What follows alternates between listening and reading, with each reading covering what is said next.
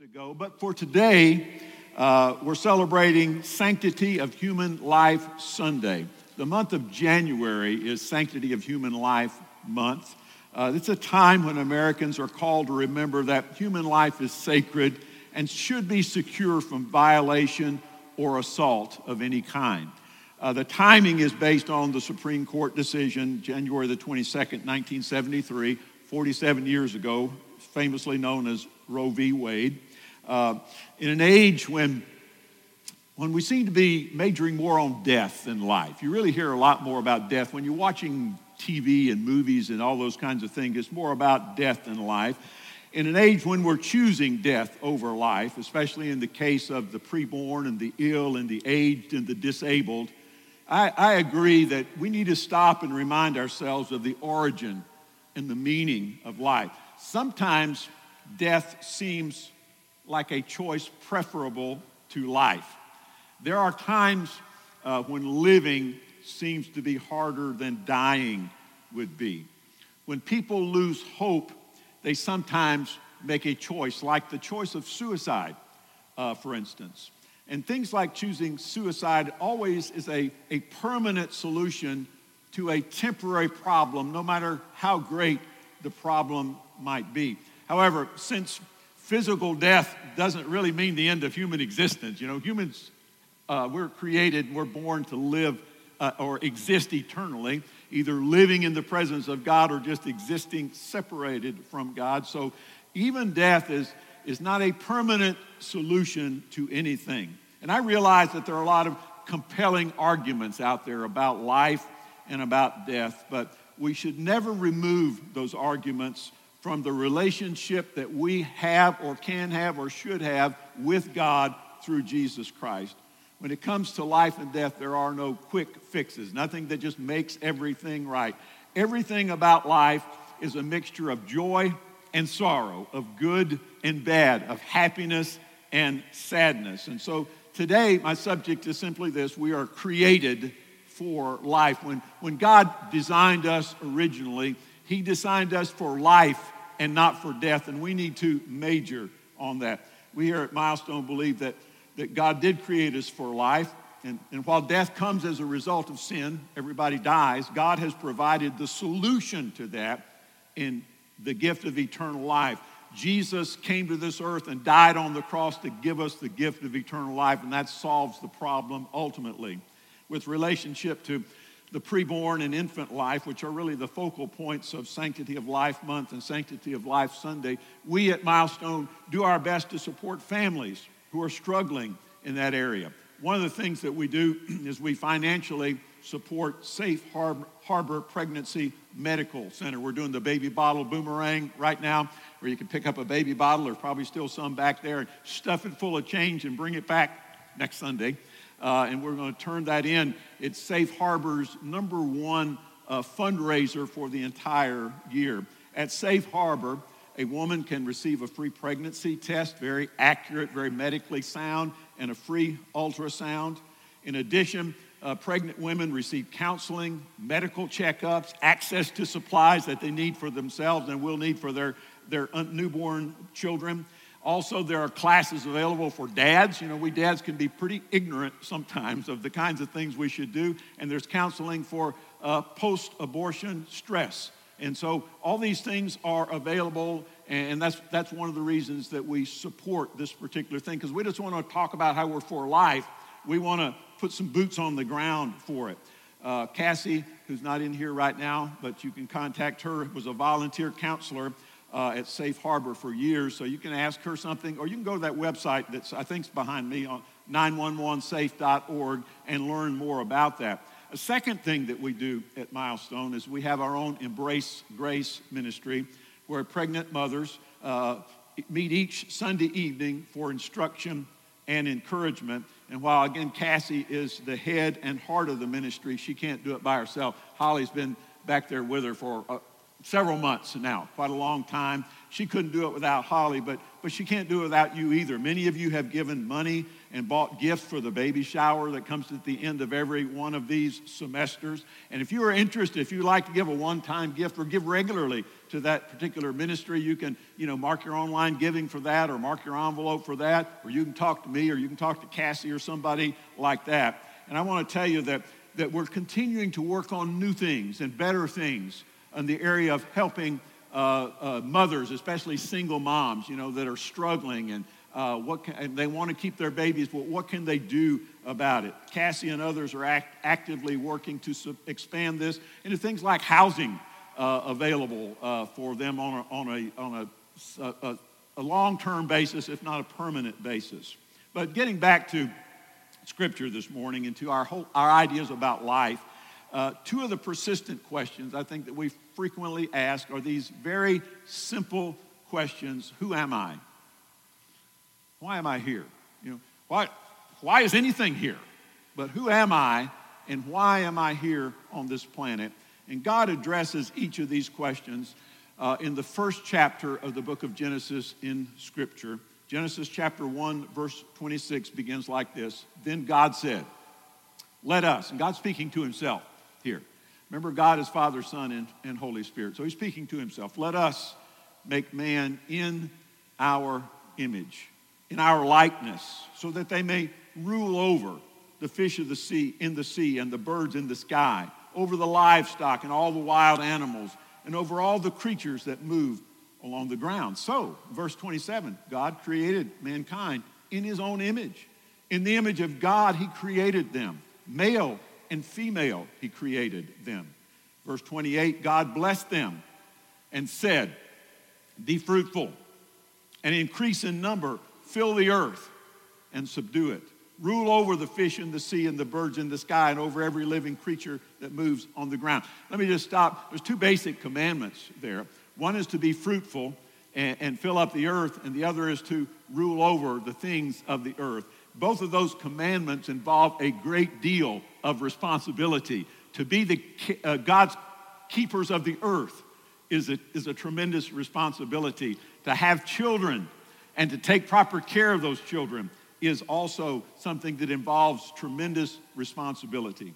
Verse 29 Then God said, I give you every seed bearing plant on the face of the whole earth and every tree that has fruit with seed in it. They will be yours for food. Verse 30, and to all the beasts of the earth and all the birds in the sky and all the creatures that move along the ground, everything that has the breath of life in it, I give every green plant for food. And it was so. And God saw all that he had made, and it was very good. This was the end of the creation process. And there was evening and there was morning, the sixth day. Consider what the Genesis account teaches us. It teaches us, first of all, that all life originates from God. Animal life, all life originates with God. It teaches us that human beings are a special life form because we are made in God's image. Of all the creatures on the planet, of all life forms, only human beings were created in God's image. Uh, we could read more in the book of, of Genesis, but coming from this, this particular passage, we learn that human life may only be taken by God and by God's commandment.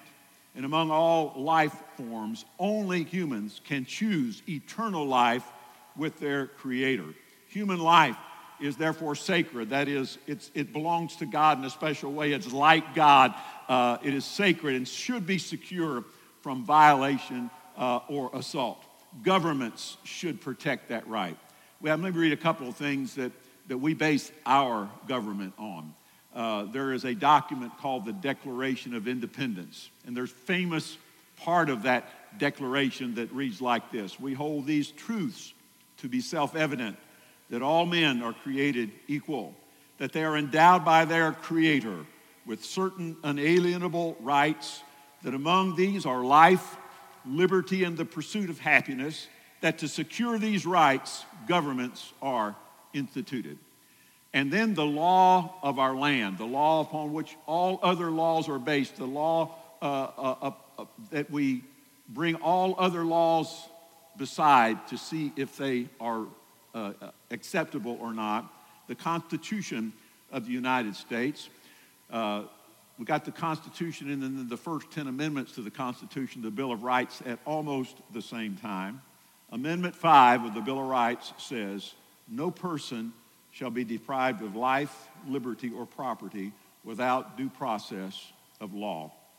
And uh, says what those documents tell us is that our government has a responsibility to protect life in this country. And as I think about life and death and people and all kinds of stuff, I'm continually reminded of the complex and amazing nature of life itself. Every time I watch one of these documentaries, you know, whether it's about insects or, or mooses, however you say that in, in Florida, every time you, uh, uh, all of God's creatures are so complex from the tiniest to the biggest, you know, and, and you see the, uh, the way they're, they're adapted for their environments and things of that nature. And yes, a lot of that, you know, is, is due to natural selection, which is a real thing. Evolution uh, from one species to another is not a real thing, but natural selection is a, is a real thing. And each time I watch that, I, I think, wow, life is so complex. As a matter of fact, it is absolutely impossible for life to develop from this stage to that stage by individual steps. It can only be done by creative acts. But life is amazing and intricate beyond human comprehension uh, brings to my mind a, a scripture we're going to read in just a few minutes where the psalmist said, I am, I praise you, God, because I am fearfully and wonderfully made. Your works are wonderful. I know that full well. So, what I'd like to discuss with you for a few minutes this morning are just three things. I say three things about my life, but I want you to say, be saying that about yourself. Three things about your life that are true. The first is this I was created to live not to die. I was created by God to live. The unique characteristic of each one of us is that we were created in the image of God. We reflect the image of God. Yes, that reflection is marred right now. But even the marred reflection of God is, is wonderful. It's creative, it's marvelous, it's complex. There is a qualitative difference between humans and all other created things on the planet. Every form of life on this planet is created by God, and every form of life should be honored on the planet. But only humans have an eternal spirit, uh, as well as other attributes like a moral conscience, the ability to think abstractly, an understanding of beauty and emotions, and the capacity for worshiping and loving God. That those things are unique to human beings. Our peace, the peace that we seek so much in day to day living, is derived from recognizing that we reflect God's image and then by allowing God to achieve his purpose in us. I, as created by God, I reflect the image of God. God has something in mind for me. It may not seem important to anybody else, but it's important to God, therefore, it should be important to me. And when we lose sight of the value placed on human life, then we're tempted to, dis, uh, to destroy that life without thought, that life that is designed by God. Life is sacred. When life is destroyed, there's a price to be paid, always a price to be paid. And a part of that price is losing the impact that every life could have to enrich our lives and to honor God. Uh, do you remember the movie It's a Wonderful Life? You know, the Christmas movie. Uh, that thing is older than me, but uh, it brings, it, it, it brings a, a, good thought to mind. George Bailey, uh, the, the main character, is allowed to see what the world would have missed if he had not been born. He thought, well, I'm, I'm unimportant. The, the world would be better off without me. And then he got to see how important he really was. And if you were to have a similar experience, you might find that you're more important than you really think you are. You might find out you're less important than you think you are, but in all likelihood, you'd find out you are more important than you think you are. You've probably heard this before, but a college professor once presented this challenging situation to his ethics class. A man has syphilis, his wife has tuberculosis. They have four children. One's already died, the other three have terminal illnesses, and they did all die. The mother is pregnant again. What do you recommend? The class voted to terminate the pregnancy, the professor noted that they had just killed Beethoven, one of the greatest musical minds that's ever lived. Ethel Waters, the great gospel singer, was born to a 13 year old child who had been raped. Listen to some of her music. She had a run in with Billy Graham at one point in her life, by the way, that, that changed everything about her. The world would have been robbed if either of these individuals had not been allowed to leave, live, even under those are horrible circumstances. I don't, I don't lighten those circumstances anyway, but the world, just think what the world would have lost without them. Perhaps all of the children that have not been allowed to be born over the last 47 years uh, have robbed us of the peacemakers that would have stopped terrorism before it ever started, or the researcher who would have discovered a cure for cancer, or alternative energy sources, or whatever things are important. We were created to live. In fact, God saved his breath for the creation of human beings. In Genesis chapter 2 and verse 7, we give this, this uh, uh, look into exactly how God created human beings. Then the Lord God formed a man from the dust of the ground and breathed into his nostrils the breath of life, and the man became a living being. We were created in God's image and endowed with God's very breath. That's sacred. Most of, most of you, I'm going to give you a little uh, personal testimony here, by the way. I get to do that, you know, since I'm in charge. But most of you know that, that Jean and I have seven grandchildren and we love every one of them. I remember a day about three and a half years ago when the six adults in our family, Jean and me and Brad and Todd and, and, and uh, April and Cassie, were sitting around our dining room table at my house. We were looking out the front yard at the then six grandchildren running around playing with each other. As we looked out that window, April, Brad's wife, revealed to us that she was pregnant with the seventh grandchild. That would be the fifth child to a woman who was at that time almost 40 years old. And she cried uh, when she revealed that to us because it was, it was exciting, but at the same time, she didn't know how in the world she was going to be able to handle it physically, emotionally, financially. She and Brad felt enormous pressure in all those kinds of areas. The pressure of bringing another child into the world and, and the pressure of raising that child. Uh, and, and there have been many difficulties, by the way, in the raising of that child, but neither Brad nor April nor any of the rest of us have any regrets about Molly's birth. Here's her picture. Uh, that was right here on the platform around Christmas time. Nobody has any regrets. Now, we're going to Disney with them in February. We may have some regrets by the time we get back. but uh, at this point in time, no regrets of any kind. And nobody says, Boy, I wish, I, I wish you'd never been born. Nobody says that. Nobody, says my life is, is less because of her, but we all say our lives are more because of her. And you get to see a picture of the whole family, by the way, next, standing on the platform.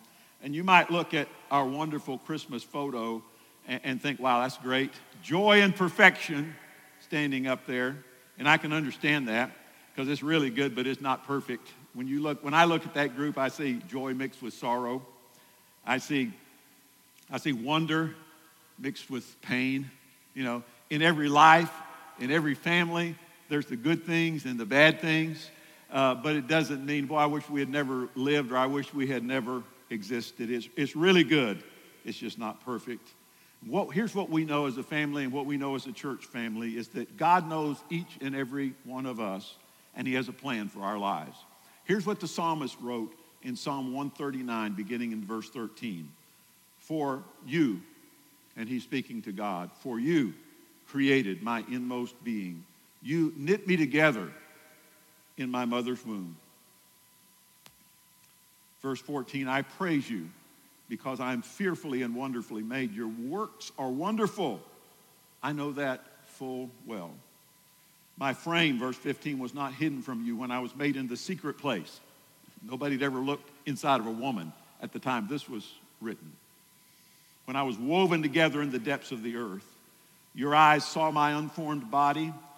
All the days ordained for me were written in your book before one of them came to be. The Creator, the one who originated human life, has a plan for everybody's life. When we lose sight of the Creator who formed us with a purposeful life in mind, we may devalue that life and see, think that some lives are important and other lives are less important and some lives are unimportant at all. But then we lose the whole idea that there is no such thing as a life that God loves more and a life that God loves less. God loves all the same. The Roman Colosseum, with its gladiators and human sacrifice to animals, remains a, a monument to the degradation of a society uh, that all societies would experience when we don't recognize that human beings are created to live and human beings are created uh, with purpose. It's often been noted that, that the taking of human life uh, is only a symptom of a far greater problem in our culture when we no longer recognize the sacredness of life. So I was created to live. Uh, uh, I doubt my existence sometimes, you know, just like you do. I wonder, what am I accomplishing a lot of times, just like you probably do. But I look at Scripture, I, I, I, talk to God, and I know I was created to live. And the second thing, and I've talked about this, I'm going to mention, I was created with purpose. God had something in mind when He created me, and God had something in mind when He created you. Life comes from God, and life is sacred. Our lives are a trust from God, and therefore should be dedicated to live and to achieve God's purpose for us. The Apostle Paul wrote about that purpose in the New Testament in a letter he wrote to the church at Ephesus called Ephesians chapter 2 and verse 10, where it says, For we are God's handiwork, created in Christ Jesus to do good works. He has a purpose. We're created not just for ourselves, not to be comfortable, uh, not to be rich and famous and all that kind of stuff, none of which are bad. But the purpose of our creation is to do things for others, to do good works which God prepared in advance for us to do. In other words, He had a plan. He has a plan for you. He has a plan for me, and I haven't perfectly carried out that plan, and you probably haven't either. But when I do, that's when my life really means something. When I realize that dedicating my life to the one who created me actually fulfills the purpose and plan for my life, that's when I, I discover that my life has real purpose and meaning. There was a prophet in, the, that's recorded in the Old Testament of Scripture whose name is Jeremiah. Jeremiah noted that God knew him completely before he was born and had a plan for his life. Jeremiah 1 5, Jeremiah, he wrote this Before I formed you in the womb, God to Jeremiah, before I formed you in the womb, I knew you. Before you were born, I set you apart. I appointed you as a prophet to the nations. I had a purpose for you. And God has a purpose for your life, like a, a work of art or music crafted for special purposes. We find that life is indeed sacred when we allow our lives to be given to serve the purposes of our Creator God. We were created to live, we were created with a purpose. God gave me life, and I must give it back to Him to do whatever He has designed before. So that's, there's one more thing I want to mention to you this morning, and that's this. I should celebrate my life with God. I, I should rejoice with God that He has given me life. And, and while I may not accomplish what some people accomplish, and I may not be famous like some are, and I may not have made as much money uh, uh as some did, or whatever, we all fall short somewhere. Some are always somebody better than we are.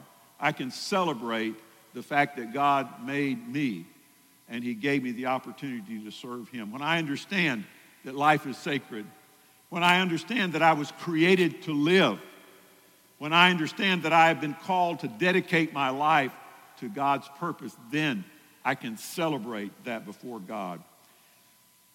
In Scripture, Christ paints a picture for us like we're children returning home to the Father. There's no, numerous pictures of that, but here's one of those uh, that Jesus gives you and gives us, as recorded in Luke's Gospel, chapter 15, verse 7, Jesus said, I tell you that in the same way, there will be more rejoicing in heaven. We need to rejoice here. There's rejoicing in heaven over one sinner who repents, one person uh, who didn't believe in me, but repented and came back to me. Over one sinner who repents than over 99 righteous persons who do not need to repent. We can celebrate the music of Beethoven and of Ethel Waters because life was valued, their life was valued as sacred, and because they consecrated their gift to the Creator. And I think about a lot of lives that I have come in contact with. I mentioned this in our class, our nine o'clock class this morning. when I was a young pastor, I became the pastor of a 14 year old girl named Kathy, Kathy Coleman. Uh, Kathy is a Down, Down syndrome uh, girl, uh, and most people couldn't understand, you know, her, uh, her speech and things of that nature. But I got where I was pretty good uh, at that. And Kathy and I became real buddies over the 11 years that I was her pastor. She shouldn't have lived beyond her 20s. She's 56 years old and, and still going today, by the way. But I thank God and I celebrate every time I think about Kathy and I laugh. Uh, some of the things that she did and some of the things that she said to me. And, and, and the greatest thing she ever did, by the way, she came forward and talked to me after church one day and told me that she wanted to receive Christ as her Savior and she wanted to be baptized. And it shocked her parents and everybody else in the church because they didn't think it was possible. But it, it was. Uh, and, and, and we've had a couple of people around here. There was a, a, I saw say a kid, he was taller than me, but he was always in a wheelchair. His name was Jay Pilgrim, son of Margie O'Rourke, you know, who used to go back to kids' class and so forth around. I saw Jay laughing in the grocery store at Publix uh, the other day. I'm thinking he's touched a lot of lives. I could, you know, different people like that, uh, that when I think about them, I celebrate life more than when I think about some genius or some athlete, you know, that has accomplished some great thing. Remember this life is sacred. Preborn life, sick or ill life, aged life, disabled life. Life comes from God, belongs to God, and every life has a purpose. We've been created to live lives that are set apart to God. And, and, and these lives can be celebrated throughout eternity. Everything important begins when we realize that life is sacred. It belongs to God, it comes from God, God has a purpose for it. In fact, your life is so valuable and so sacred that about 2,000 years ago, God sent his son, Jesus Christ, to this world to live and to die for you. If there was nobody but you, he still would have come for you. He knew you by name 2,000 years ago. He died for your sins. And all you have to do is believe in him.